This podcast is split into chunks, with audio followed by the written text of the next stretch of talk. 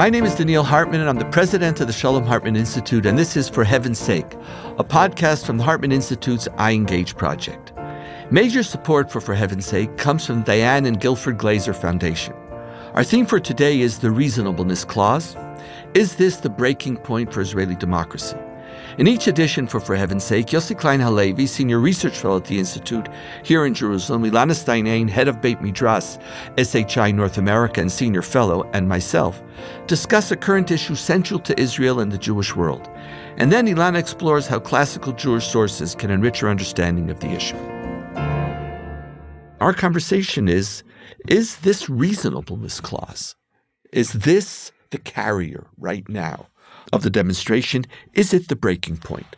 Now, while this might be too much information, but let's just frame and remind everybody that the reasonableness clause is one of the five components of what was known originally as the reform.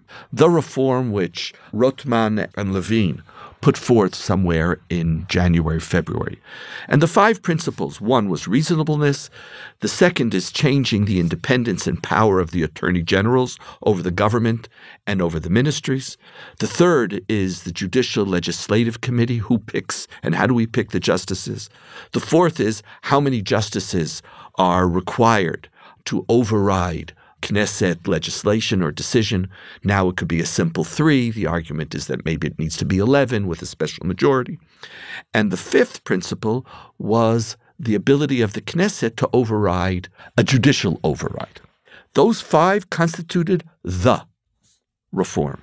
Now, after months of hesitation, in the face of intense protests, the Netanyahu government has now begun the first stage of this legislative process to limit the authority of the Supreme Court. The bill has passed its first reading and seems almost certain to become law in the coming weeks. At issue is the ability of the Supreme Court to use what is known as the reasonableness clause to overturn any government decision that justices consider to be either inconsistent with the intent of the law or what they believe reasonableness requires. For example, the courts rejected the government's right to appoint Aryeh Deri convicted twice for tax fraud as a senior government minister on the grounds of unreasonableness in the extreme, or the decision to build security rooms in only some of the houses in Sderot instead of all the houses which are exposed to Hamas and Islamic Jihad rockets. In both cases, the reasonableness clause is what gave the Supreme Court the authority to change the government's policy. Now, should the court have the right to restrict the decisions of a democratically elected government on the basis of their assessment of what is reasonable? How serious will the impact of the legislation be on Israeli democracy? Is the government protest being intransigent in rejecting all aspects of the government's agenda? Or should we regard any judicial reform initiated by this government as illegitimate? Is this right now, like we experienced Saturday night, the critical moment for Israel's democracy. Yossi, what's your take? It's interesting, Donniel, listening to the list of the components of the government's judicial plan. Reasonableness is the most ambiguous. It's the hardest, really, to explain in one line what this is about. And I think that that's why the government began with reasonableness, because they thought this somehow, it seems the most reasonable of all of the elements that they intend to implement. Where I think they miscalculated is in the impact of the word reasonableness on the liberal camp. This government is the embodiment of unreasonableness. And for the government to try to deprive the court of its ability to judge the actions of this of all governments as whether it's reasonable or not, that hit us viscerally. It became a kind of metaphor for everything that's wrong here. For me, a government in which Ben Gvir and Smotrich are at the heart of the security establishment is by its very nature unreasonable. So, this of all governments is going to deprive the court of its ability to determine what is reasonable or not. So that's the first level. And that's and again, that's a very kind of emotional or visceral level. But there's more. The second level here is how it's being done. We entered negotiations. And we entered negotiations with, and, and you and I went through this over the months. Many, many people like myself had no trust whatsoever in the good faith of the government and didn't believe it was possible to negotiate a compromise with this government. The negotiations fell apart. Netanyahu, from my perspective, showed deep ill will, surprise. And so my takeaway is that this process cannot happen unilaterally because there isn't minimal trust. If it was a reasonable government, then of course there are reasonable ways in which the reasonableness clause can be amended. Could you say that sentence? I'm just teasing it. and yes, there's clause, a reasonable yes, way in know, which the reasonable I, clause can be reasonably amended. Yes. Got it. Now, Supreme Court Justice Sohlberg, who is a religious Zionist, is actually a settler, is in line on the basis of seniority to be the next Supreme Court justice, wrote a very important article in the early 2000s about the need to restrain reasonableness. And Netanyahu is now citing Sohlberg. But Sohlberg did not call for doing away with reasonableness. What he called for in that article was that the judges themselves should restrain the extent to which they apply reasonableness, that there was an abuse of reasonableness. Netanyahu is coming along and, surprise again, distorting Sohlberg, who, as a sitting Supreme Court justice, is constrained from challenging the prime minister publicly, but read the article, read what he said. And so there's such lack of goodwill on the part of the government that no part of this process can happen unilaterally. I give no legitimacy to that. The final question here, and thank you for your indulgence on this, because oh. my final problem is that why do we need a strong court? Even agreeing that the critics have a point and the court needs to be somewhat restrained, I emphasize somewhat, why do we need a strong court? And you know, we the arguments that we use is because we don't have the checks and balances that most other democracies have. I think there's a deeper reason here. There is no other democracy that is so deeply challenged by circumstances as Israeli democracy. First of all, no other democracy, maybe with the, all right, there is Ukraine. But aside from Ukraine, no other democracy faces the kinds of existential threats that we deal with routinely from almost every border. The second is that no other democracy anywhere is caught in an open ended occupation of another people now, we have no safe way of extricating ourselves from that occupation, which means we're stuck with it for the foreseeable future. I need a strong court for those reasons to make sure that we don't give into the temptation of using security arguments to erase democratic norms, which large parts of this government want to do. And I need a strong court to make sure that we're not overcome by the norms of the occupation and that they don't infiltrate into Israeli society. And the third reason is that I can't think of another democracy anywhere that has a more intrusive religious establishment that controls key aspects of the lives of Israeli citizens as we do. So, for all of those reasons, we desperately need a strong court.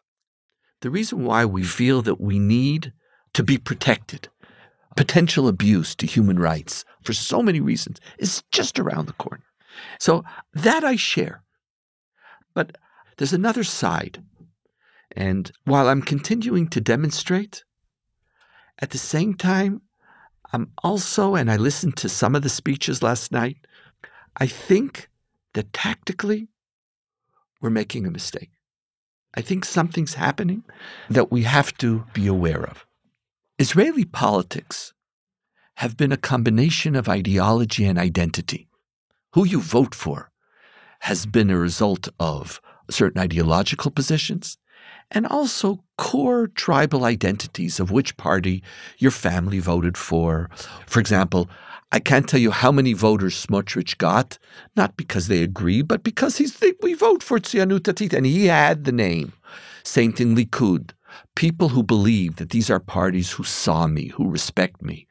Other parties I don't vote for because those are the parties who for generations have done injustice to me. So Israel was a balance. I both, you were on the right, you were on the left, both for ideological reasons and then for, as a result of a core sense of identity politics. And part of what's been happening over the last number of years and I think Netanyahu has been fostering this, is that our ideological differences have been dissipating. Most ideological differences. There's the extremes who disagree. But for the vast majority of Israelis on most issues, whether it's economic, security, Palestinians, even state and religion, there is a clear majority of people who belong and who believe similarly in similar values. But it doesn't mean that we vote similarly because identity is becoming the critical feature that we're calling upon or that's influencing our political choices.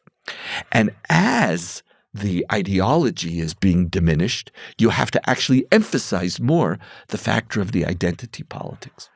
The remarkable thing that's been happening around the demonstrations against the reform is that we have created a counter ideology which is overcoming some of the identity politics. It's a great, even, it's a great, it's a great insight.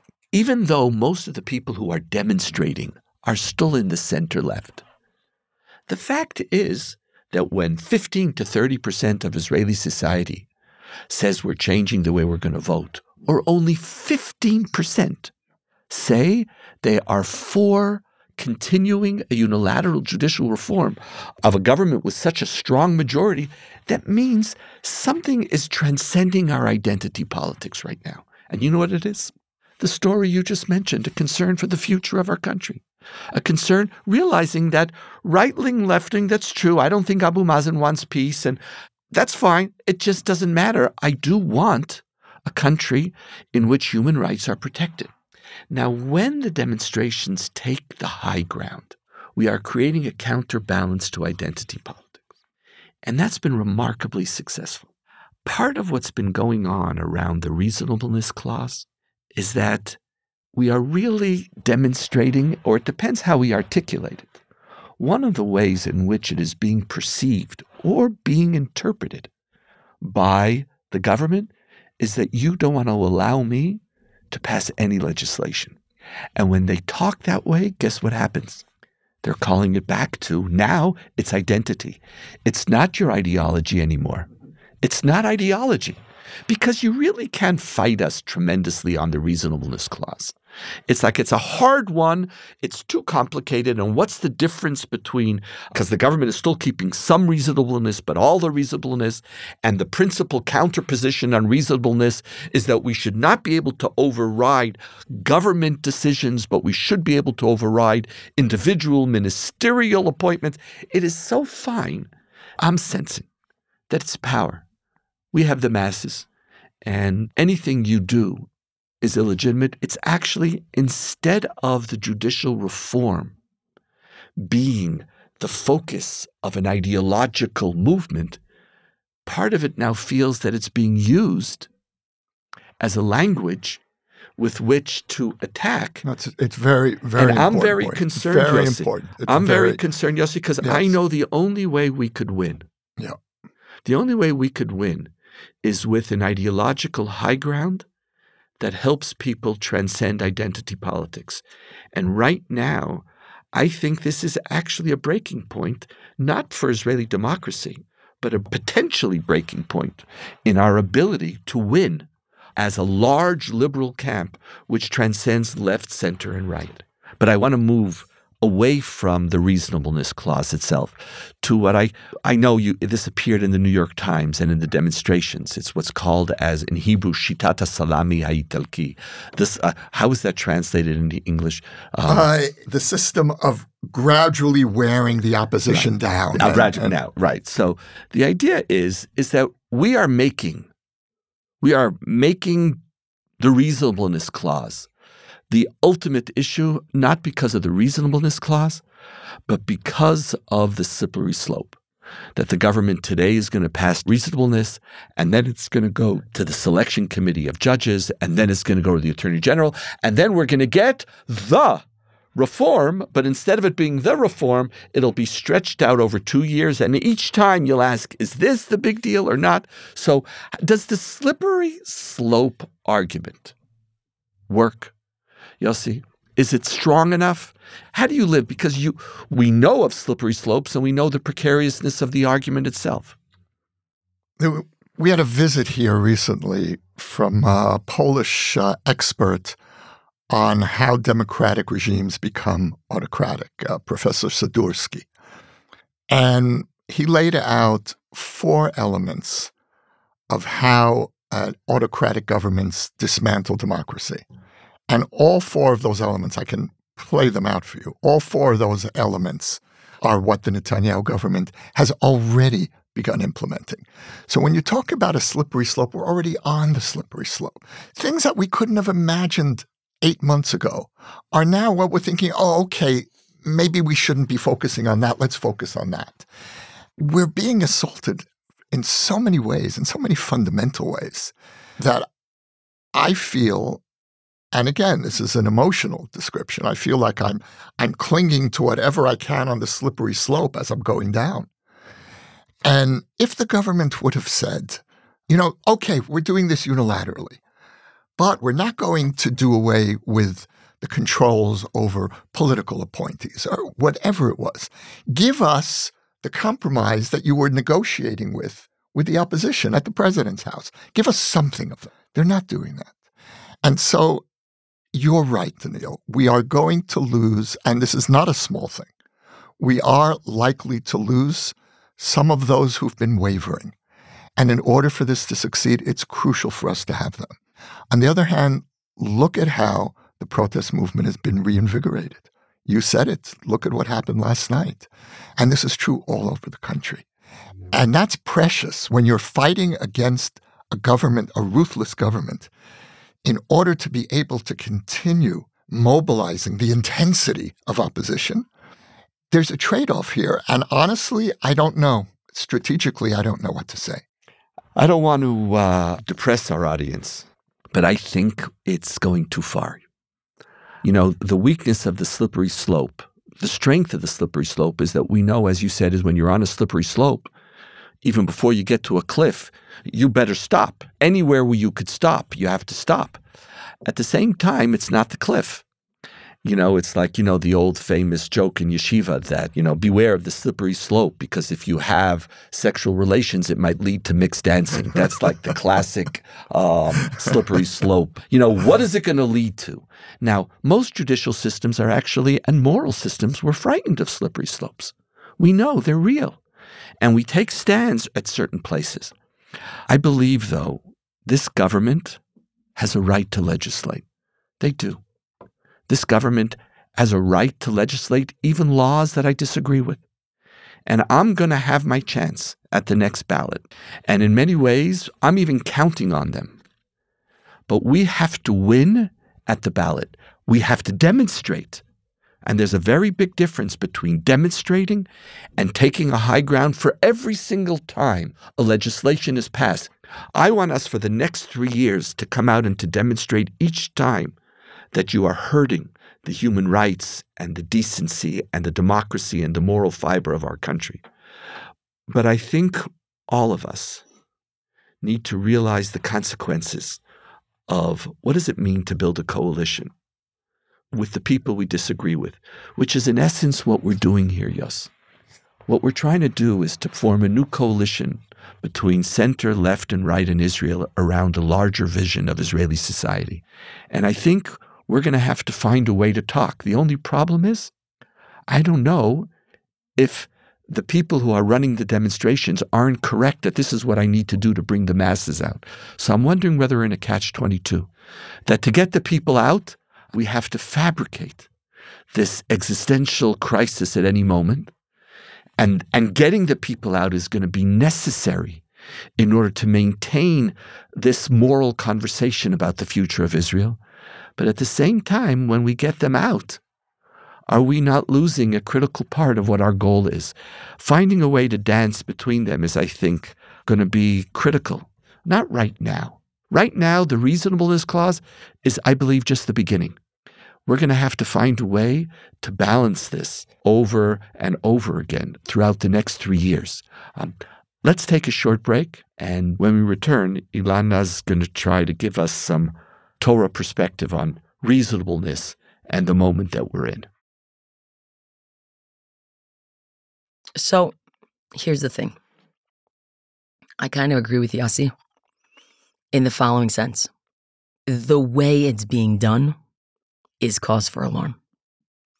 I also agree with you, Donniel, that unless you're able to distinguish between a person or people as your opponent and actual laws as what you oppose, you're in big trouble. And we have this in the United States right now. But what I want to say is there's one thing that we didn't bring up before I get to the Torah. Let's go back to that Sohlberg article from the early 2000s. How come no one listened to him? Because he made an incremental suggestion? People hate incremental suggestions. Then you stoke a crisis, and suddenly it's an identity marker, and suddenly you have a crisis. I think there's a little bit of reflectiveness that has to be had to say if people have been talking about this in an incremental way, how come nobody listened to them until someone's doing something that's a little bit more absolute? And by the way, that speaks specifically to your point, Donniel if you're going to go absolute to the other side, you're going to create the exact same problem. We need to think about why incremental voices don't get listened to, and they need to be listened to. That's the first thing. Now let's get to the Torah. Now, look, this is a little bit what I like about being a Torah voice on this podcast is that the Torah is not here just to support the political perspectives. That's not what it's here for. We want an honest understanding of what does Torah have to say about an issue. So what I did is I looked into this point about judicial discretion from a Talmudic point of view. Judicial discretion, let's repeat it. It is when there is no law or the law is so ambiguous that you can go in different directions and it is up to the judges to make a decision and essentially make new law. That is called, in Hebrew today, shikul dat, balancing the minds or the opinions, comes right from rabbinic parlance. Shikul dat is a rabbinic concept. So I want to talk about what we see regarding judicial discretion. And this is not for the sake of saying, do this, don't do that. It's for the sake of actually understanding what is the argument about reasonableness? What is the argument about how much discretion you should be giving a judiciary? And so here's how it goes the rabbis distinguish between what they call applying law and shikul dat, discretion, the same way we distinguish between those things. When is a justice applying law that exists, and when is a justice using their discretion?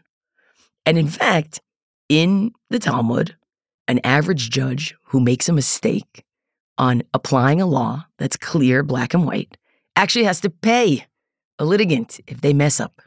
But if there was an agreement among the litigants that they were going to use discretion, they were going to listen to the discretion of the judge, then you don't have to pay.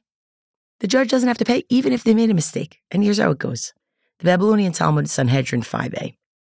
Mar Zutra, the son of Rav Nachman, he once adjudicated a certain case and he made a mistake in the ruling. Upon recognizing this error, he came before Rav Yosef to ask what he should do. Rav Yosef said to him, Well, if the litigants accepted that you were going to decide based on your discretion, and they both agreed that they would accept your ruling, you're not liable to pay any restitution, even if you made a mistake. But if they didn't accept you and you were supposed to be just applying the law and you made a mistake, you have to pay. Now, what does this tell us for our conversation today? It tells us that once we give you discretion, it's very hard to make you responsible, even if we think you made a mistake. There is no external authority to which you are clearly responsible. That is actually the danger in judicial discretion. It is the danger of the reasonableness clause, not getting rid of it. It's the danger to begin with of saying, judges, you can decide what's reasonable here without any law that's actually holding you in check. You're just kind of deciding. I, I think that's significant. And I think that's a reason to make an incremental change, right? Second, how do we even determine if you're right? What exactly? I know we have courts of appeals today, but let's say you have a court that says this is not reasonable. Who determines if they're right or if they're wrong? It's so, so, so subjective. That's also in the Talmudic conversation. Babylonian Talmud Sanhedrin 33a. How do we even figure out what an error is in judicial discretion? So Rav Papa says, for example, maybe there were two rabbis who disagreed with each other and the law wasn't stated in accordance with one or the other. And a judge decided to act in accordance with one of them. And it turns out that most other judges would do something else. The question of how you actually hold people responsible. Look, I'm very blessed to have many amazing nieces and nephews who are Israeli. Happens to be that one of my nephews right now is in Hebrew U Law School. And we're having a great time. He's talking to me in real time, hearing his professors on these issues. And I think that the conversation about how much discretion the judiciary has, that's a conversation that has to be had. But that's what Sohlberg was, he was trying to have that conversation. Nobody wanted to have that conversation. And now they're going off the deep end and saying, let's do away with reasonableness to a great degree. Let's do away with reasonableness. And now people don't want to have that conversation either because all they want to do is be against the government. And I think we're proposing a third way here, which is let's actually talk about the issues. Yes, you're going to have your protests. That's not where you're going to talk about the issues, to be honest. The places where you're going to talk about the issues are the people who are trying to start constitutional conventions, the Neta Barak Correns, the Tirza Kelmans, the Moshe Halbertals, who are literally trying to put this together and have a conversation. That's not for a protest. So essentially, what I'm saying here is I think you have two modes of discourse. You have one mode of discourse, which is the protest mode, and it's important because it is a slippery slope and the way it's being done is really problematic. But you need a different group of people or the same group of people, but in a different environment to be working on what does an incremental conversation look like about this that recognizes some of the real flaws that this legislation is going overboard in correcting, but some of the real flaws, and it hasn't been dealt with. Yossi, final words? What I really want to say to both of you is how grateful I am for modeling exactly the kind of conversation that the liberal camp needs to have. We need to be self reflective. We need to ask the hard questions. Are we doing the right thing or not? And the danger of being mobilized is exactly that. You become one dimensional. So, thank you. now, now, you, now, go refute that, Donniel. I couldn't agree, Yossi, with you more. And here I'm, in fact, going to choose to give you the last word. Thank you. For Heaven's Sake is a product of the Shalom Hartman Institute. It was produced by David Zvi Kelman with support from Aviva Katmanor. It was edited by Gareth Hobbs at Silver Sound NYC. Our production manager is M. Lewis Gordon. Maytal Friedman is our vice president of communications and creative, and our music was provided by SoCalled. Major funding for For Heaven's Sake is provided by the Diane and Guilford Glazer Foundation of Los Angeles because of our shared commitment to strengthen the connection between Jews in North America and Israel. Transcripts of our show are now available on our website, typically a week after an episode airs. To find them and to learn more about the Shalom Hartman Institute, visit us online at shalomhartman.org. We want to know what you think about the show. You can rate and review us on iTunes to help more people discover the show. You can also write to us at For Heaven's Sake at shalomhartman.org. Subscribe to our show everywhere else podcasts are available. Thank you both very, very much and see everybody else uh, in two weeks. Thank you all for listening.